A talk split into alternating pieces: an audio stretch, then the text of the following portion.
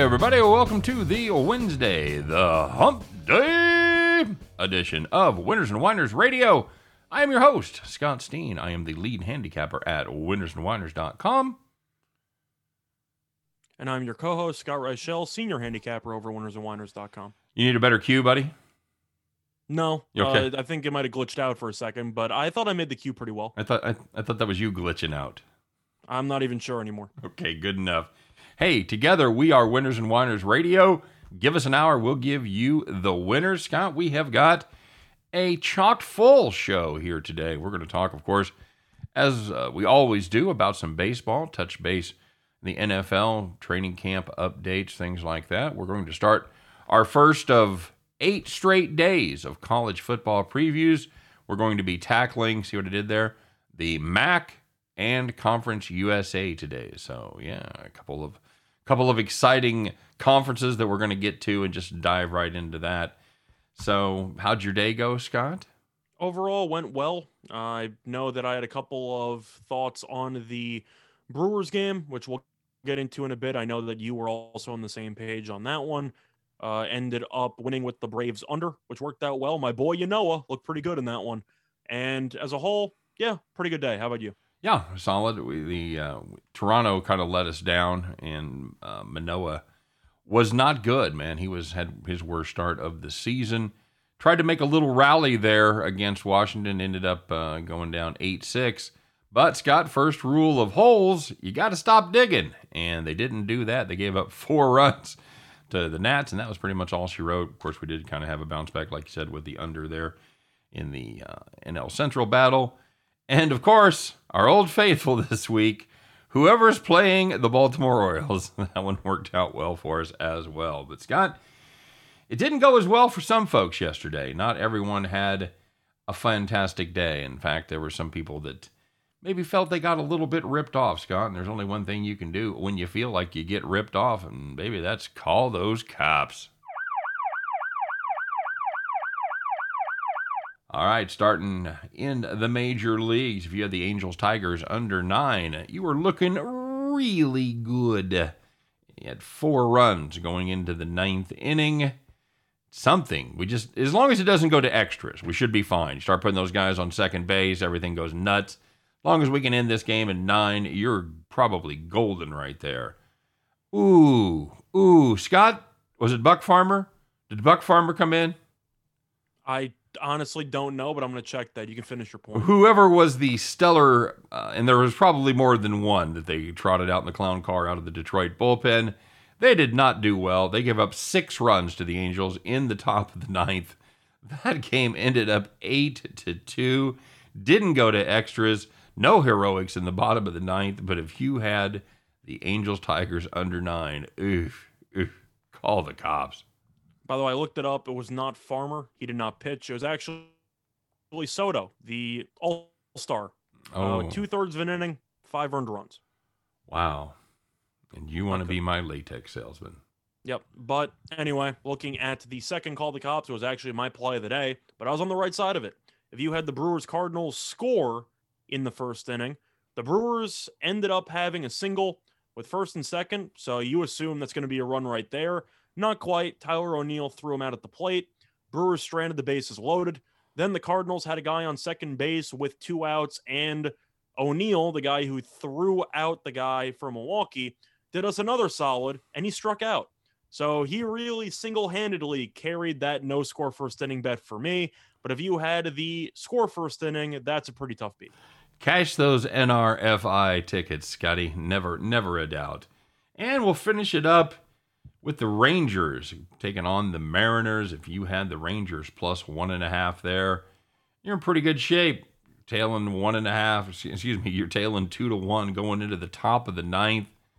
Just no heroics, no heroics.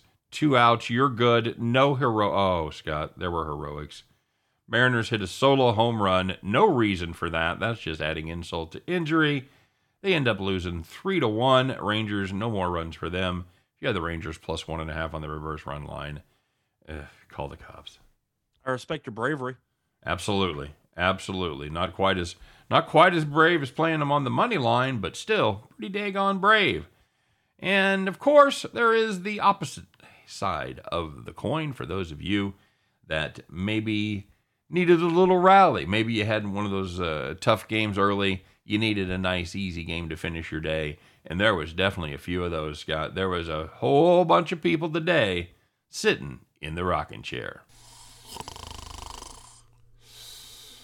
So the first one involved the Tampa Bay Rays, and as I look at the sheet, I realize they might not have been fully updated. Tampa Bay ended up leading three to nothing after the fourth inning, led five, led eight to nothing after the fifth inning, led ten to nothing after the sixth inning, and that was where the game ended. So if you had the Rays on the run line, you ended up having a nice easy winner because of the fact that you ended up having one team score a bunch of runs, your team and yet at the same point, you had no runs for the Orioles. And that kind of just sums up the Orioles for the last two weeks, doesn't it? It really does. That is, you know, we've seen some horrific stretches, Scott. Uh, we've seen the 23 games in a row lost by the Arizona Diamondbacks. We have seen the Texas Rangers uh, play a horrific stretch of road games. But the nice thing about Baltimore, it doesn't matter where they are they are just getting brutalized. So, yeah, not good, not good at all. But moving on, if you had the under in the Marlins game, as so often happens, yeah, you had a nice easy win. The Braves Marlins under seven and a half. You already mentioned it. Uh, your buddy Huascar uh, was dealing. Uh, you know him, you know him, you love him. He was doing very, very well, Scott. It was a nut nutting. It was nils after seven. Somebody had to win, and the Braves ended up being that somebody as they take care of business two to zip. But if you had the under seven and a half, no sweat for you whatsoever. You can cash that ticket and just sit right back in the rocking chair. And the last one was a bit surprising because it was a pitcher's duel involving the Cubs and the Reds. That's right. We mentioned in yesterday's show that Kyle Hendricks had been the only good pitcher on the Cubs, and he was really good once again because the Cubs won two to one. You had one run in the third, then the Cubs scored a second run in the sixth. The Reds answered with one run in the sixth, and that was it. Total was nine and a half. You had three combined runs. That's pretty easy, isn't it? It really is. It really, really is. Very nicely done. Well, Scott, this next gentleman, we probably remember him for some of his pitching exploits. Pretty pretty good pitcher, big big time World Series performance. But in the booth, well, he had a rough day yesterday, Scott. This was one of those ones where we really didn't have to discuss it long. As soon as we found this one, we knew who it was. We're going to find out who's strapping on that golden feed bag today. Scott, it is once again time for our donkey of the day.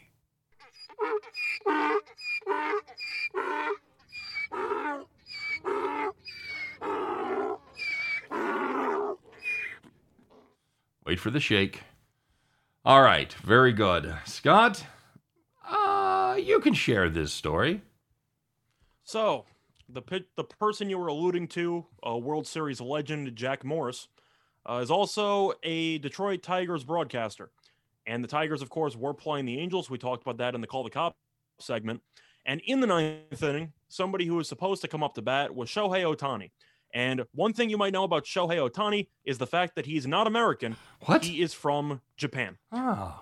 And the reason why that is important is because Jack Morris, believe it or not, not a Jap, not from Japan, decided to end up attempting a Japanese accent for no apparent reason, uh, to I guess show that Ohtani was gonna come to the plate. And I guess my question for you, before we get into the grand scheme of this, the actual impression itself was awful, but had it actually been a good impression, what does that even accomplish in this situation? Nothing good. Absolutely nothing good. I can't imagine someone with the experience of Jack Morris behind the and I know he's been the uh, I think he's the is he the, the radio color guy because Kurt I think he's the television guy because I know Kirk Kirk Gibson is on is on the on the TV broadcast. We see him a lot. So well, and those by the way, that's I'm the, not sure if they maybe had yeah They might have had alternative uh, crews, you know, for some of the games. I know the Yankees do that, you Right. rotate in and out. Yeah. But I'm pretty sure it was the TV broadcast. All right. Well, good enough. It was it was a terrible accent. Even if it was like you said, if it's a good ac I don't really know what you're going for. I, I you're not going for anything good. It's not horrific that it's going to end his career or anything. And like you said, he did immediately apologize when they came back from commercial break. I'm sure someone in the booth, someone in the truck was in his ear as soon as that happened. I I, I just Scott, it's culture has changed. You know, used to be, you know, they they would put oafish characters from different countries and cultures on TV, and it was just that was the way things were. But people have kind of wizened up. We've talked about how those are actually insulting, and we've, we've kind of become better as a as a culture and as a people. And I'm not sure everybody's caught the train yet, Scott. That's all I'm saying. So Jack Morris, congratulations, my friend. You can go 10 in the World Series, but you got to watch the accents because you are the donkey of the day. I don't know if he's going to get fired. Odds to get suspended minus 5,000, 7,000. Oh, you think? Yeah, a couple, three games. Temporary leave. Yeah, sounds about right. Yeah, yeah I don't think he's gonna. He's not gonna have to go to rehab or anything. That's when you know it's bad. I'm sorry, I was drunk. I, I got to go to rehab. Mm-hmm. hey, not not a good day for him. Not a good day for Jack at all. Speaking of drunk, Scott, I feel like we're gonna have to retire this award. We might have to, honestly, It's- but I, I we we keep talking about it and it keeps winning. Well, the thing is, we did it yesterday, and it was even more outrageous today. So we have to do it. I mean, we've we've pretty much painted ourselves into the corner, and now we had that we have to do it again. We have to talk about the odds from the Tuesday night game that were even more ridiculous than the odds from the Monday night game. You may have guessed what we're talking about, but just in case you haven't, here it is. It's our favorite segment, the odds makers. They must be drunk. Scott, yesterday we revealed the fact that we thought the uh, Tampa Bay Rays were perhaps a little underpriced as they played a Baltimore team that hasn't been going the best for them lately. Is that is that a fair statement? It's one of the worst stretches I've ever seen from a baseball team, but yes. So on Monday, refresh me, Scott. How did that go? I believe nine to two was the final. Uh yes. From what I remember was that Boston won over the weekend 6 to 2 and Tampa won the first game of the series 9 to 2. Right. And then you had the game that was yesterday. Correct. So the odds makers, you think surely by now they've adjusted. They're they're going to adjust that run line. So Scott, we open up this game. It is the Tampa Bay Rays on the run line minus one and a half plus 105. Plus 105. That's right. The Rays on the run line plus money. Now it didn't stay there. It didn't stay there. It finished. Where did it? Where did it finish up? I, I want to say 115. Yeah, I was going to say maybe. I was to say minus 115, 120. I think that's exactly right. So, obviously a lot of people knew the odds makers were drunk and they were extremely drunk because uh, how'd that game end up? Well, the Rays got off to a bit of a slow start against John Means. The only problem with that is that they didn't score, and Tampa eventually woke up. Tampa won 10 nothing. Easy, easy, easy money. Just incredible. The the Rays they're you know, the Rays are playing good ball, but the Baltimore Orioles are playing so bad. Here's the updated numbers, Scott. They have now lost by a combined score of uh, they've lost 13 straight. They've lost by 100 and tw- they've lost 123 to 36. That is if you're scoring at home, that is 9.4 runs per game for their opponents, 2.7 runs per game for the Orioles. They have lost their last 13 by an average of 6.7 runs per game. I don't know I don't know that I've ever seen anything like that, Scott. Also losing 13 straight games on the run line. Yes. Not good. I know we talked about the Diamondbacks losing a bunch of games outright on the road. So- And Texas We did the same Te- thing with the run yeah. line. Yep. Texas on the run line right out of the All Star break on the road. This doesn't even matter if they're at home or on the road. No. They're just bad. Yeah, they're just they're just awful wherever you put them. You could you could put them on the sand lot and they're going to lose by 6. So, odds makers, get it together. You got one more opportunity. Let's see what you do. Of course, I want to remind you guys that you are listening to Winners and Whiners Radio. Give us an hour and we'll give you the winners. All right, Scott, a little news from National Football League uh, camp. Tebow's gone. Are, are you surprised? Shocked. Can't believe it. That was some world class whiffs that they that they had circulating around there.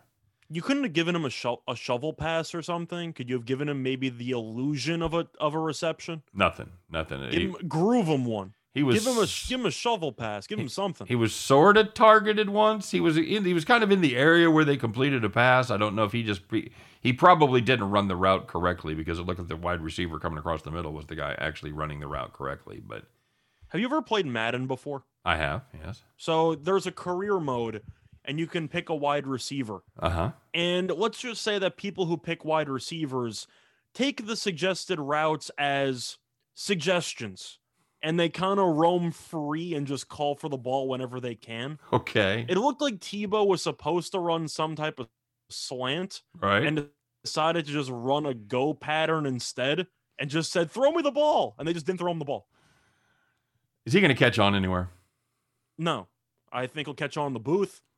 Yeah, yeah, I think I think so too. Yeah, I I just I can't imagine he's 34, and I don't know if he's going to try to come back next year as a safety or if he is, he's going to have to go some to catch up with Jamal Adams. God, Jamal Adams signed a new deal today. Huge. Uh, makes him the highest paid safety in the National Football League. Is he worth it? It's really a tough way to answer that because I don't think he's worth the contract by itself. Having said that, Seattle's in the same position that the Clippers were when Paul George was supposed to be a free agent, which is even if he's not worth the amount of money that you're going to pay him, you traded a king's ransom to get him. You can't lose him for nothing. Right.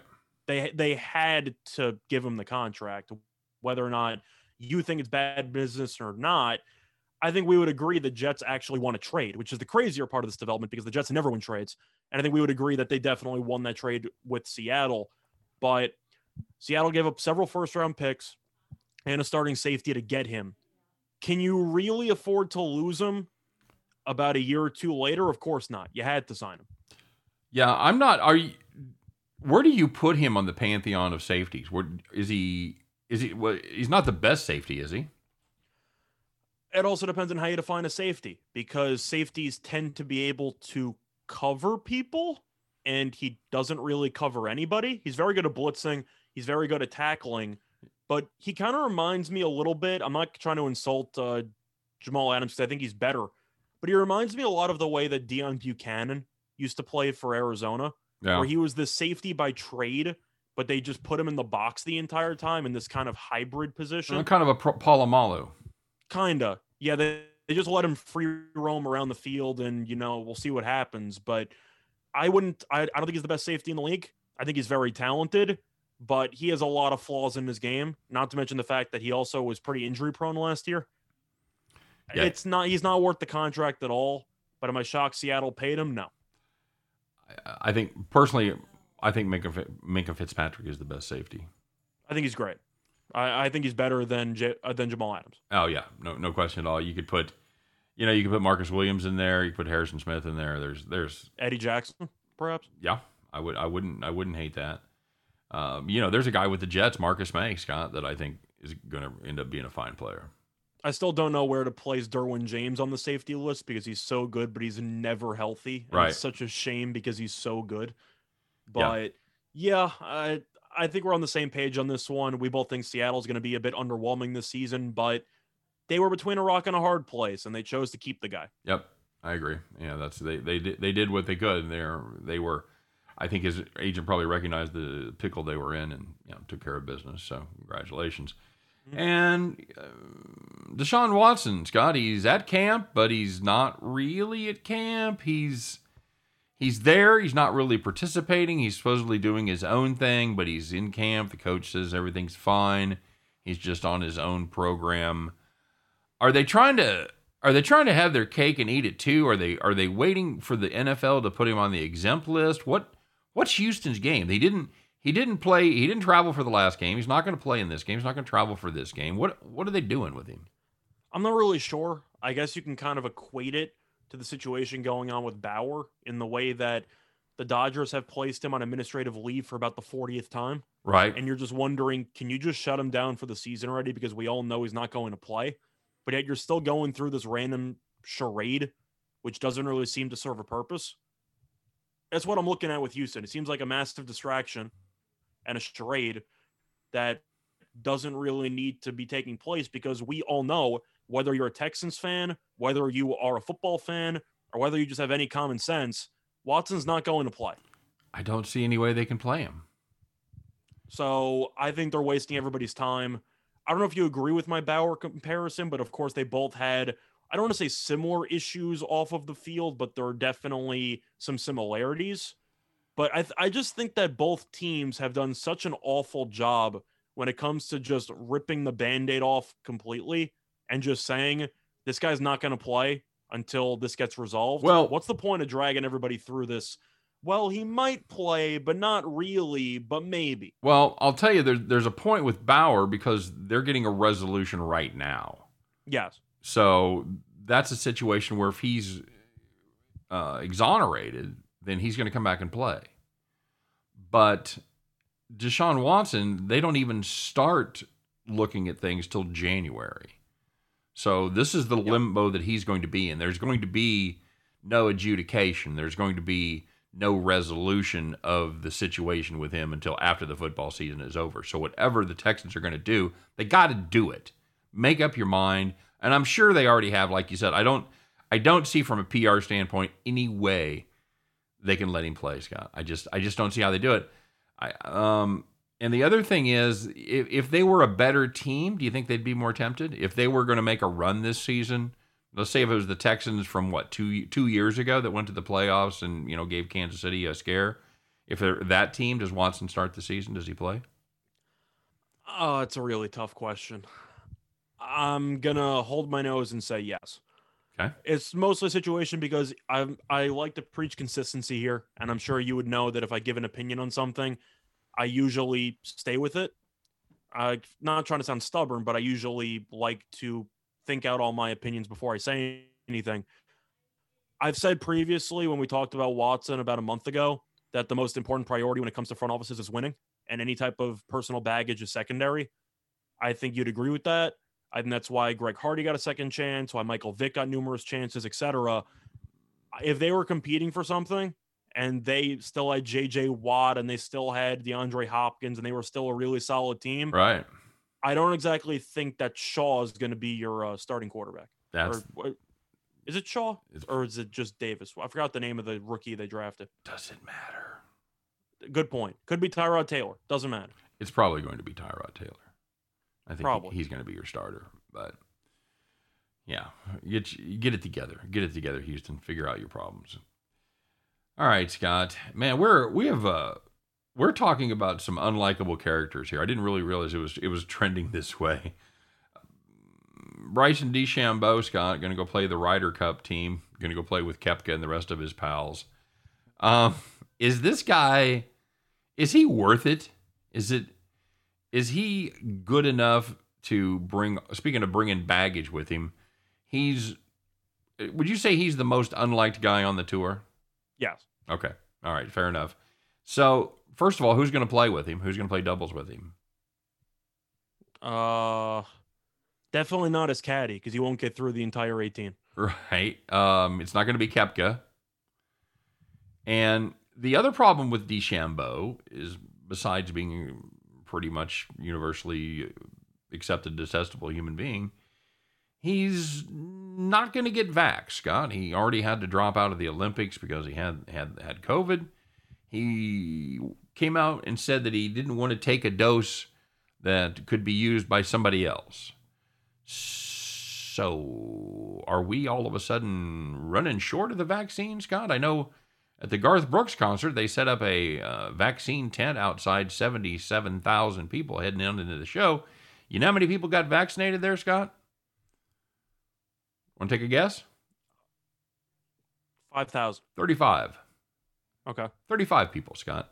So I overshot that a bit. just a bit, just a bit. So, and that was there was even a drawing to move up like to super tickets, and 35. So what I'm saying to Mr. DeChambeau is there's plenty of vaccine, buddy. It's it's okay. You, we we got a dose for you. So between that and you know if if he infects the team, is that going to be a problem, Scott? I think it has to be. By the way, uh, just quickly, I actually looked through the Texans depth chart because it was bothering me. It was Davis Mills. That was the name I was thinking of. I don't know why I said Shaw. Davis, but anyway, Davis. Wait a minute. Where's he from? uh, he was from, I believe it was Stanford, wasn't it? Is that the Stanford kid? Okay. Yes, that's why I got confused Okay. because David, Yeah. because Shaw's the coach. Yeah, my bad. So All that right. that's where I got confused. But anyway, doesn't matter. He's never gonna play.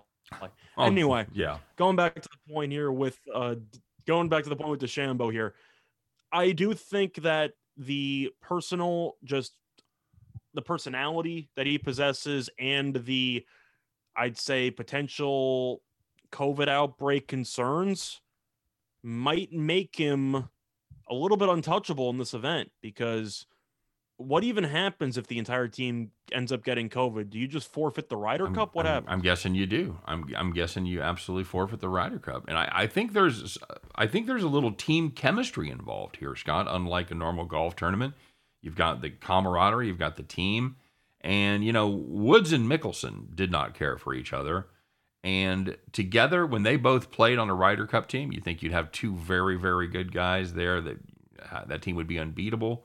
They were one in seven against Europe, Scott, in the eight times they played together. Yeah, you know what? Put DeChambeau with Patty Reed. Nobody likes Patty Reed either. Oh, there you go. That'll be that'll be fun to watch. All right, real quick. Brett Favre did a PSA advising parents uh, not to let their kids play tackle football before the age of 14. The uh, he did it for the CLF, the Concussion Legacy Foundation. They cited a 2019 study from Boston University that concluded for every 2.6 years of playing tackle football, the risk of CTE doubles. Uh, so, in other words, someone that played tackle football for 14 and a half years, 10 times more likely to develop CTE than someone who had spent fewer years playing. Do you agree with this? Do you think that's a good plan to limit the youngsters playing tackle football? I think just common sense would be that in order for you to prevent serious concussions just throughout the entire person's li- livelihood or career, you got to limit the exposure. So I think if you're going to be starting kids later, then I do think that it would make natural sense with less reps, you're less likely to get a ton of concussions. Now, of course, some of it's out of your control. All it takes is one hit in the right spot or the wrong spot in this case, and you end up getting it. But I think the issue we'd agree with is just how these concussions stack up on each other and how every time you get an additional concussion, your side effects could get even worse or just the rollover effect Right. is going to be amplified. So I don't have an issue with this. I feel like you make an argument that if a person is a great athlete, then they'll find a way to be successful in football regardless. And reps might be important to some, but if you're talking about the safety of players and trying to increase their chances of going professional without jeopardizing their future livelihoods, let alone playing careers, I don't have an issue with this. You? I do not, and I can tell you, I'm eh, having a son. I've talked about him here before. He was a, a, a hell of a quarterback as a youngster, and I did not let him play tackle football till his seventh till his seventh grade year. So even a little younger than 14 it was the first time he played.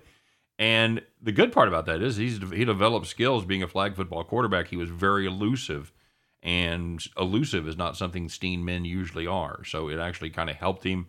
It was a pass first league, of course. So I totally agree. Of course, all the CTE stuff kind of happened as he was playing. If I would have it to do over, I don't think I'd let him play at all, Scott. I, I don't think, at least until they got to high school, um, because the worst crack he ever took was him and another guy playing flag football, diving for the ball at the goal line, and cracked heads together. And of course, no helmets or anything like that. So I'm a I'm a big proponent of limiting the exposure of young kids. And the other reason is very hard to get the kids to use proper technique when they, it's game time. They can do it in practice, they can practice it and practice it. But when you go to make that hit, it's very easy just to dip that head down there and go crown to crown.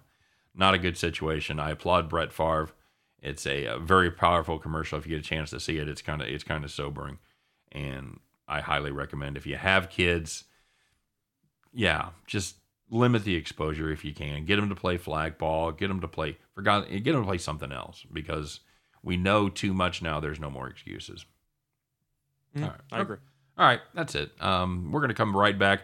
As promised, Scott, we're going to delve into the college football season. We're going to start it off with Mac Attack and Conference USA, and we'll be right back to do that right after this message. Stay tuned, guys. So, Scott, last time we were out in Vegas, every time we were trying to have a nice meal, what is the number one question you kept hearing whenever we were at dinner? Are you going to finish that? What? Appetizers, entrees, sides. You're always asking if I was going to finish what I was eating. Okay, hey, in my defense, you eat slower than a turtle on Xanax. But okay, let me make the question a little easier. What's the number one question you would get from people when you tell them you work for Winners and Whiners? What's winners and whiners? Exactly. So, what do you tell them? I tell them that it is the place to go for your sports betting needs. They have breakdowns on every single game in a variety of sports basketball, football, college football. We know that's coming up. It's been really a great opportunity to just get better at sports betting, and they give you all the opinions that you need. Yeah, see, and the thing I like about it is the fact that they don't just inundate you with numbers that have no context. You know, you go to some places and they just throw numbers, numbers, numbers, but they don't tell you what they mean, and you just kind of your eyes glaze over. But these guys, not only do they use those same numbers and put them in context, but they're fantastic writers. They're great handicappers. You mentioned college football coming up. That's my favorite time to use winners and whiners because they do every FBS game every single week. It is a fantastic site. Scott, what's the best part about winners and whiners? It's absolutely free to use. That's right. It is absolutely free to use. Winnersandwhiners.com. You absolutely have to check it out. You need to make this site part of your daily handicapping regimen. If you are not doing it, you are absolutely leaving money on the table. So, see, that wasn't that hard at all, right? Sure, you're still getting none of my fries. What? I, I didn't. I didn't say a word. I saw you looking at them. Seriously, dude, it's it's been like an hour. If you're not going to eat no. them, oh man, that's brutal. All right, fine. Seriously though, winnersandwhiners.com. Go there or be square.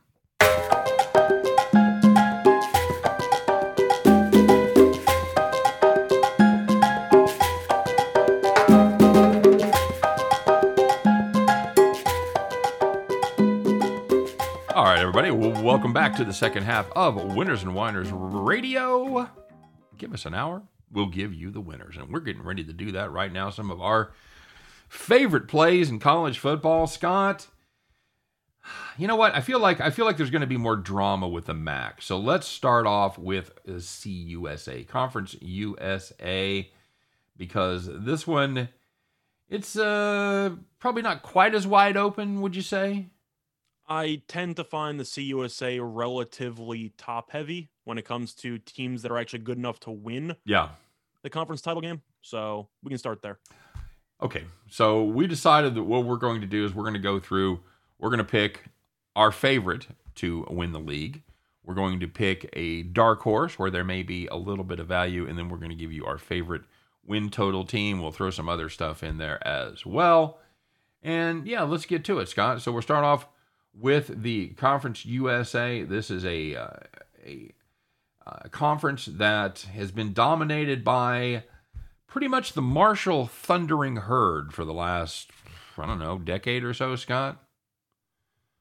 Uh, yes, but the last couple of years, UAB seems to have kind of just taken control. There's been, yeah, there's been, uh, there, there's been kind of some usurpers in, you know, a couple of teams have had have had decent runs. FAU's had some decent teams. Um, Louisiana Tech has had decent teams in the past, but for me, it's this UAB team because, for starters, the Marshall Thundering Herd, Scott, ended up losing three straight games. What'd they do? They uh, got rid of their coach. Got rid of their coach. What the? What? They got rid of Doc Holliday? Are you kidding me? I like Doc Holliday. I think he's a good coach. He was an incredible coach. What are you, what are you doing? What what in the world?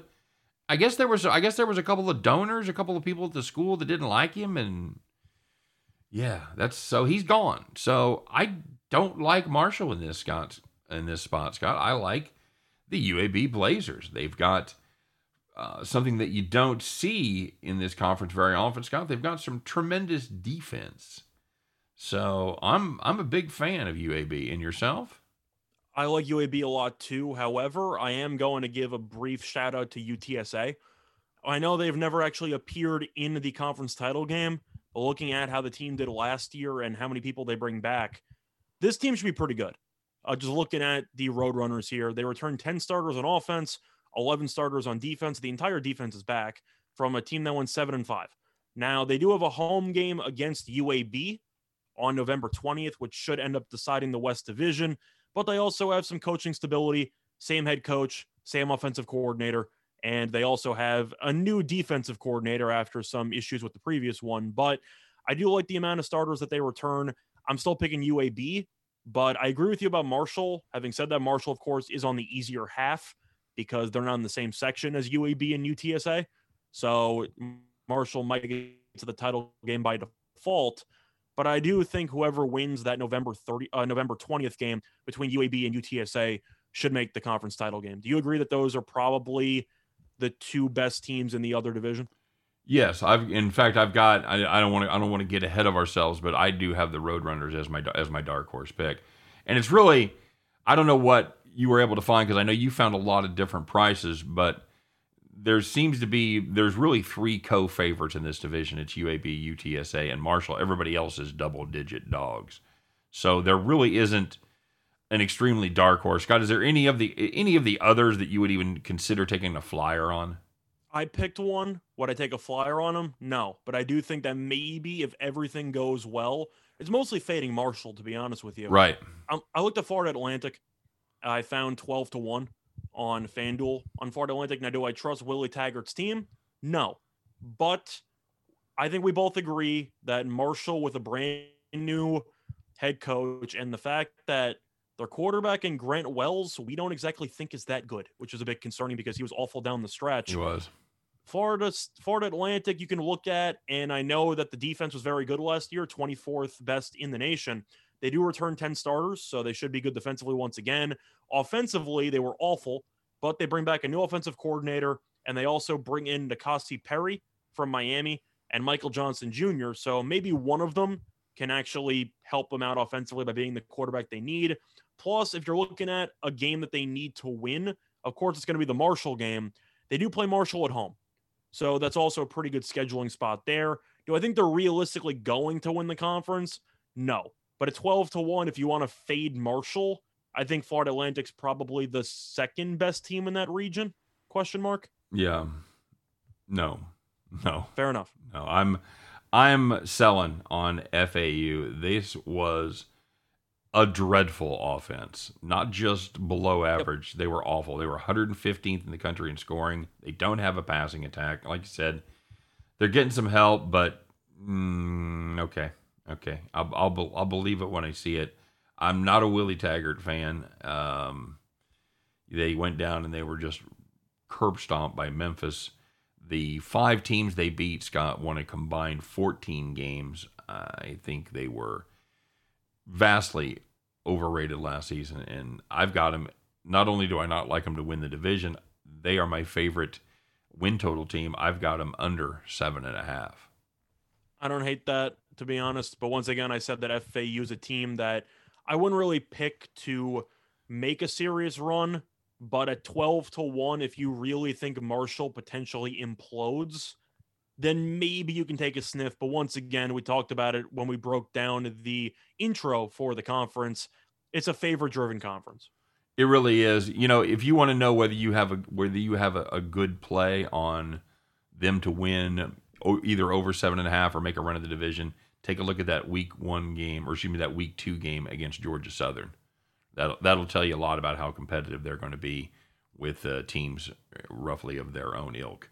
Uh, don't For look the at record. Yes. Sorry, I like UTSA potentially as a dark horse a lot more than Florida Atlantic. Okay. I just wasn't sure if I could count one of the three co-favorites basically as a dark horse, so Right. that's why I ended up choosing to go. But if you could also include uh, UTSA as a dark horse, they would have been my pick too. Yeah, I like I like this team. I think they're they're a team that does a lot of stuff right. They run they run the ball well, Jeff Traylor is doing a, uh nice job. Good Texas football coach there in high school, and he's been fantastic. I like uh, one of the great names of all time, uh, Sincere McCormick, Scott.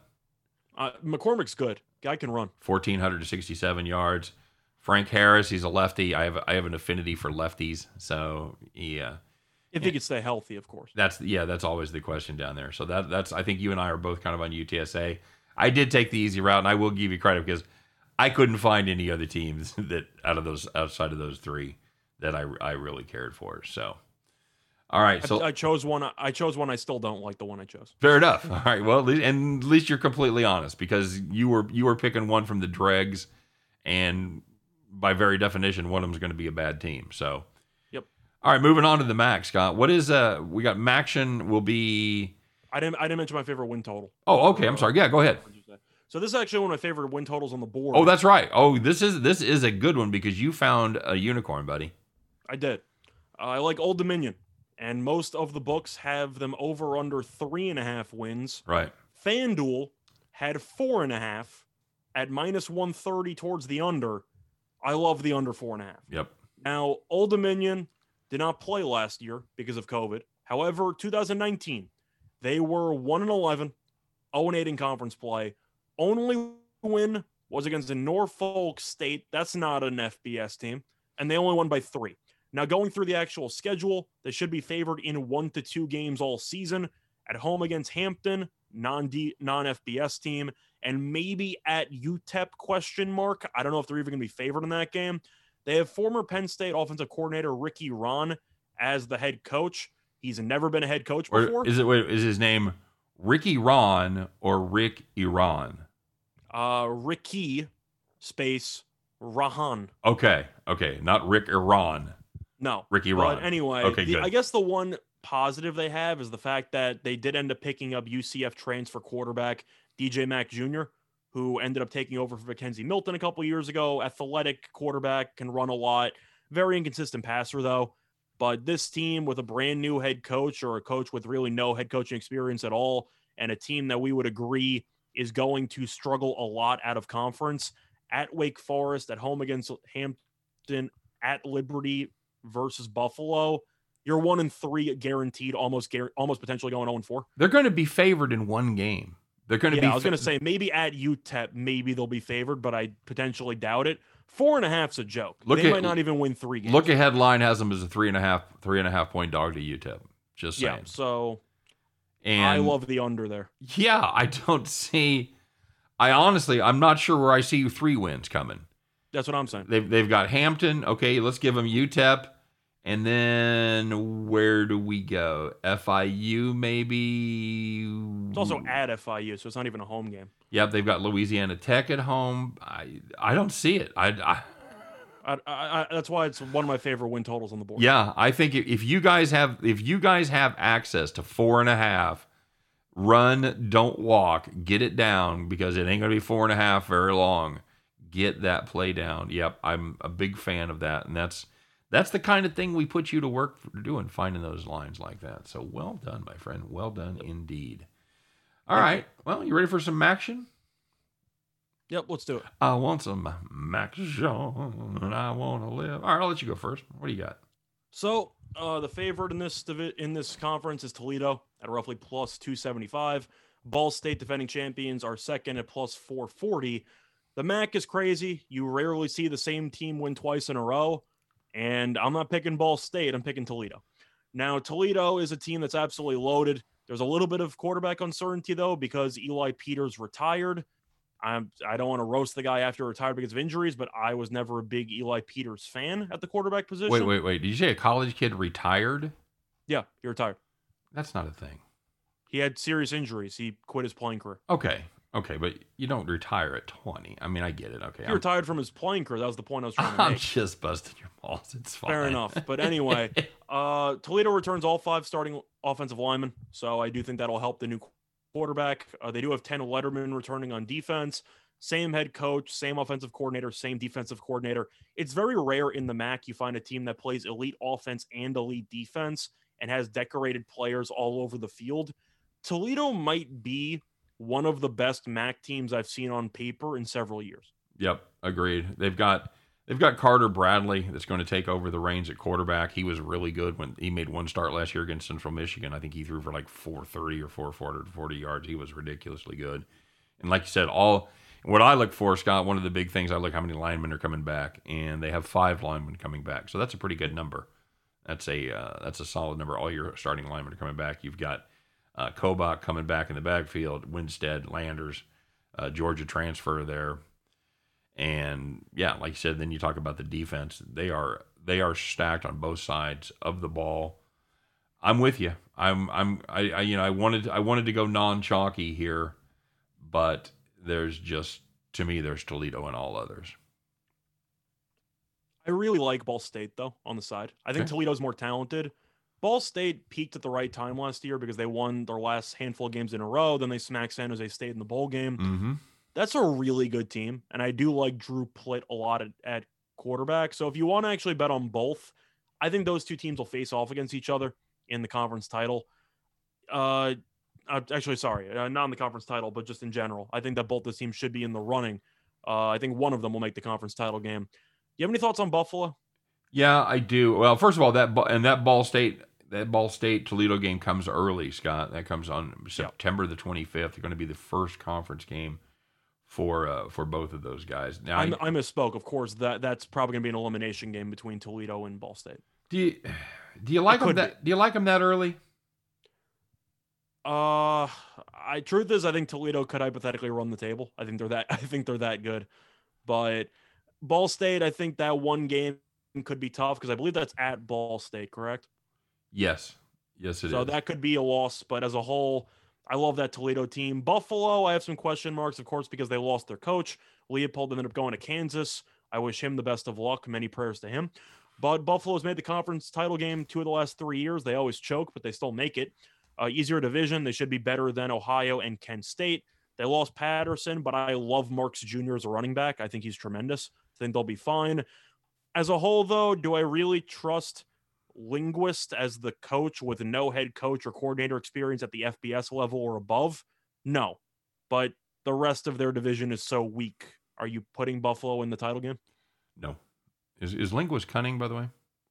Uh, Don't even do it. Don't even do I'm it. not. I'm not going to bother answering that one. All right. So yeah, I the the problem with the Buffalo team is they're they, they're not bringing many guys back. I do like I do like Kevin Marks. Uh, I totally agree. He was I was uh, I was happy to see him stay and see Patterson come out. I think he, I think he's a, a very very solid player. I just don't know that they have enough horses. You know, Ball State really kind of exposed him in that title game and and smacked him around a little bit. Well, who you pick in their division then? Well, that is that's I'm going with Buffalo by default because Ohio I'm not a big fan of, and you're looking at everything else. I I generally Kent li- State's entertaining. I like that Ohio team. I would pick. I would pick Kent State coming out of that. I, I the problem with that Ohio team is, of course, Frank Solich retired, Yeah, so they've it's not good. No, and they've kind of they've kind of let it pass them by. They're they're a good, solid. We're going to go to a bowl at seven and four kind of team. They have one of the 17 Rourke brothers still playing quarterback over there. I think so. Yeah, yeah, they do. Yeah, I would. I'm not sure I would book Kent State to win. I love to, Kent State to and win the Crum, East. Yeah, that defense is so bad. That is that is that is the problem. That is absolutely the problem. So it'll be it'll be fun to see. What's your what is your uh, who's your who's your sleeper? My sleeper is technically Buffalo because I made a rule in my own head. My sleeper is going to be anything eight eight to one or higher. Okay, I found Buffalo at plus 450 on Bet Online, but I found Buffalo at 10 to 1 on Fox Bet. yep, I got to take 10 to 1 with that division. Yeah, that division, Buffalo, even with all the uncertainty, is still probably the most talented team in that division. The question is if they can keep it together. right. I think they'll be in the title game. Yeah, I I I don't I don't doubt that. I, the odds were are in favor of that. And if you can get them the title game and you have eight to one, 10 to one, whatever, I've got them at eight to one. That's Hit the eject button and hedge. Right, that's the thing, and they were they were my sleeper pick. I mean, they're not obviously not really a sleeper, but I couldn't pass up the odds at eight to one. You know, after which is kind of a curious thing after I've just disparaged Buffalo, but I still recognize value. So, Yep. as, as far as my as far as my total plays, I like Northern Illinois over four. It's a uh, It's a team that they bring again another team that brings back all five offensive linemen. And they've got uh, Harrison Harrison Waylee coming back, but they've got Rocky Lombardi, who's a Michigan State transfer. Got some good ride. I can't believe you're trusting Lombardi. You know what? Different different system, new start. I'm willing to give him a pass, Fair enough. and as long as he can give me some passes for touchdowns. Mhm. But it's going to be uh, it's going to be an ugly beginning of the season. But I think they're going to be able to pick up some conference wins. Uh, I'll take uh, NIU over four. Yeah, my uh, win total is Toledo. I like Toledo over eight and a half at even money on FanDuel. Uh, they're playing 12 games. I think they'll be favored in at least 10 of them. They're playing at Notre Dame, which of course they're not going to win. They play at Ball State. I'm not sure who's going to be favored in that one, so I kind of have that up in the air. But they have the luxury of playing Akron, Bowling Green, UMass, and Norfolk State. I believe that's four free wins. That's four. That's four right there.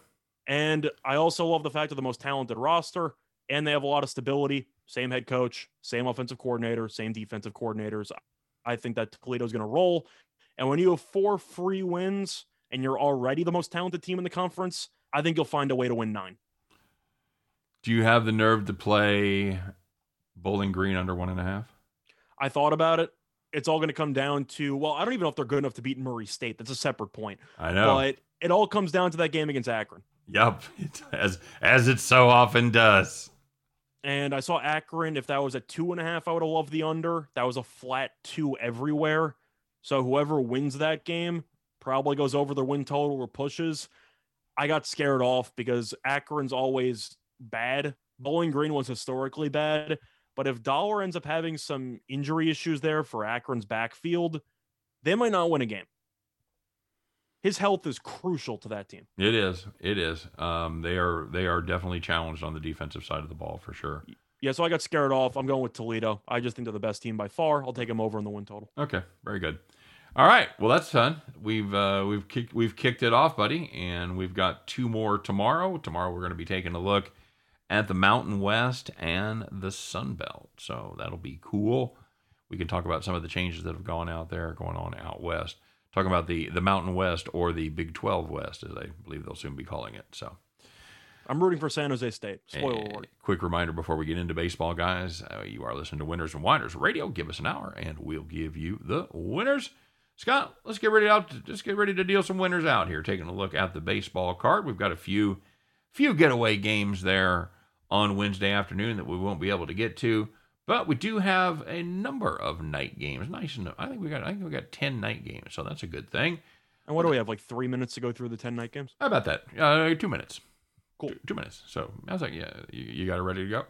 Uh, yeah, I like the Angels uh, with Ohtani against Skubal. I know Skubal has been pretty good lately. Okay. Detroit's been a team that has been streaky at times, but every now and then they remind us, oh, yeah, that's why you're supposed to be t- terrible this season.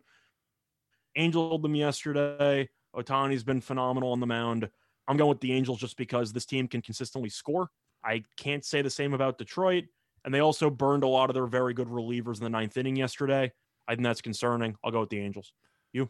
Um, I like that. I think that's I think that's a solid play. Yeah, people forget how good Ohtani's been on the mound because he's been so good with the bat in his hand, but he's been outstanding. He's really made just one bad start, and that was when we backed him. a couple. They won any. They won anyway. uh, against. Uh, no, that was the game against the Yankees. They didn't. They did not. Yeah, I thought that was the rain delay game. They won.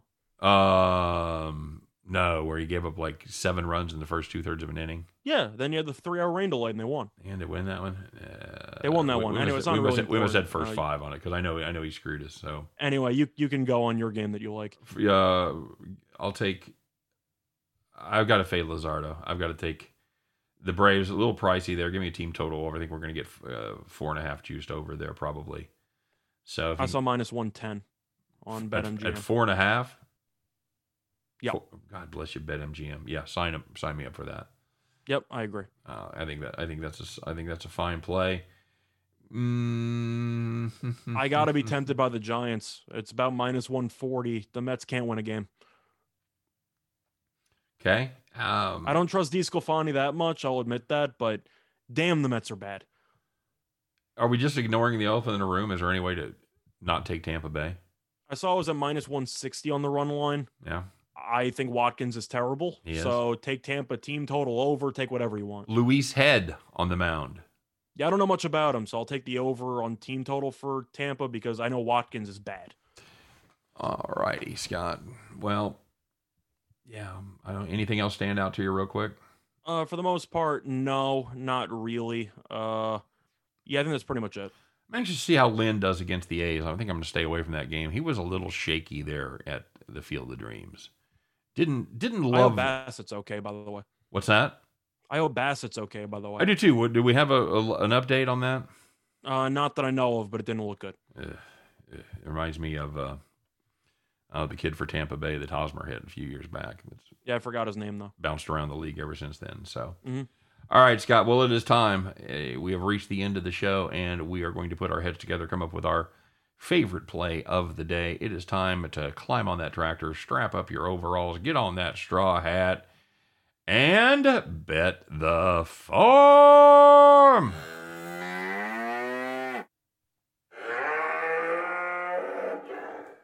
So the bet the farm play for today is going to be on the Red Sox team total over four and a half runs at minus 130 on BetMGM. The Red Sox have scored at least six runs in three of their last five games, and Andrew Heaney is on the mound for New York. Mr. Heaney. He's not good. Oh, Last three starts, 15 innings pitched, nine flat ERA, and Heaney is it's a home game for Heaney because he's now a Yankees pitcher. Oh, that's good, right? That yeah, he stinks at Yankee Stadium Oh. because he's pitched 13 innings, 10.38 ERA. I know Boston struggled in the series. Yankees officially passed them in the loss column in the wild card standings, but this Red Sox team is still extremely talented at the plate. Bunch of talented righty hitters. They kill lefties. And Heaney is a fly ball pitcher in Yankee Stadium. That's not going to go well against this team. so you want no part of Pivetta, right? Uh, no, I don't want any part of Pivetta. give me the team total over for Boston. I think they'll get at least five. And also the Yankees bullpen doubleheader. They used a decent amount of guys yesterday. You might see a couple of secondary options there. yeah, and and Heaney might also have to wear this one for a while too.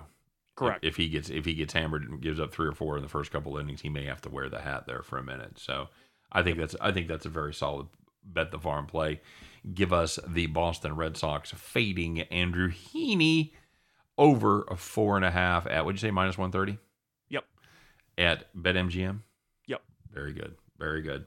All right, guys. Well, that's going to bring it to a close for this Wednesday version of Winners and Whiners Radio. Of course, we always appreciate you listening. If you're watching this on the YouTube, hey, drop us a comment, like, and subscribe, all that good stuff. Don't forget we're available wherever podcasts are sold, so make sure you check us out on your favorite podcast platform, whether that's going to be Apple, uh, iTunes, or Spotify, or well, you know what they are. So Anchor. Anchor. That's right. Don't forget to check Anchor down, everybody. So for myself, for Scott Reichel, for the whole team over here at winnersandwhiners.com, thanks very much for being part of the show today. And we will see you tomorrow on Winners and Whiners Radio. Take care, everybody.